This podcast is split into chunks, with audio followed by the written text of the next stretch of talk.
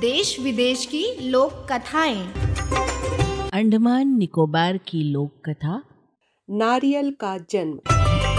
वाचक स्वर मीनू सिंह। पुराने समय में कार निकोबार में एल्का मेरो में दो मित्र रहते थे। एक का नाम असोंगी और दूसरे का नाम एनालो था। दोनों एक दूसरे को बहुत प्यार करते थे। वे साथ साथ काम करते, जो कुछ कमाते, उससे साथ साथ खाते और दुख सुख में साथ रहते। दोनों पूरे दिन काम में लगे रहते थे। कार निकोबार में एक बार सूखा पड़ा। हालाँकि, निकोबार चारों ओर समुद्र से घिरा था, लेकिन पूरे साल पानी की एक बूंद भी नहीं बरसी थी। सारे कुएँ सूख गए थे। मनुष्य, जानवर, पक्षी बिना पानी के मर रहे थे। असोंगी एक अच्छा जादूगर था। उसके गाँव वाले ही नहीं दूर दूर से दूसरे लोग भी उसका जादू देखने आते थे। एक दिन दोनों दोस्त घास काटने को गए। असोंगी को अपनी छुरी तेज करनी थी, लेकिन आसपास कहीं पानी नज़र नहीं आ रहा था। ऐसे में असोंगी जंगल में घुस गया और जादू के बल पर ज़मीन से पानी निकाल लिया। उसे लेकर वह अपने मित्र एनालो के पास आया एनालो को बड़ा आश्चर्य हुआ। यह पानी तुम कहाँ से लाए? उसने असोंगी से पूछा। जंगल के भीतर से। असोंगी ने संक्षिप्त सा उत्तर दिया। देखो, मैं तुम्हारा सबसे अच्छा दोस्त हूँ, एनालो लालच पूर्वक बोला। मुझे भी ये जादू सिखाओ ना।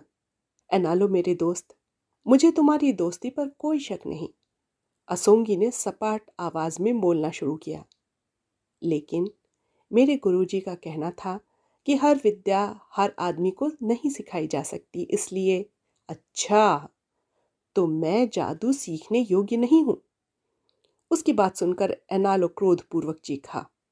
इस नाराज़गी में उसने अपने मित्र का सिर धड़ से उड़ा दिया। असोंगी के धड़ को उसने वहीं दफन कर दिया और सिर को लेकर घर आ गया। घर पर उसने असोंगी के सिर को एक खंबे पर लटका दिया। रात में वह सिर एनालो से बहुत सी बातें किया करता था। इससे डरकर एनालो गाँव छोड़कर भाग गया। वह दूसरे गाँव में जा पहुँचा। वहाँ उसने शादी की और आराम से रहने लगा। कुछ समय बाद उसके घर एक पुत्री का जन्म हुआ। वह बहुत खूबसूरत लड़की थी। सभी उससे प्यार करते थे।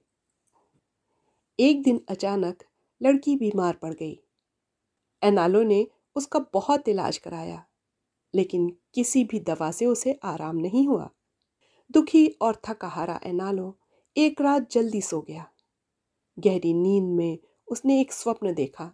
सपने में उसके दोस्त असोंगी के कटे हुए सिर ने उससे कहा, इस सिर को ज़मीन में दबा दो, उससे एक पेड़ उगेगा। जब उस पर फल आ जाए, तब उस फल को तोड़ना। उस फल को काटने पर उसके भीतर पानी निकलेगा। वह पानी अपनी बेटी को पिलाओ, वह जल्दी ठीक हो जाएगी। एनालो की नींद टूट गई। वह मुँह अंधेरे ही उठा और दौड़ता हुआ अपने पुराने गाँव में पहुँचा।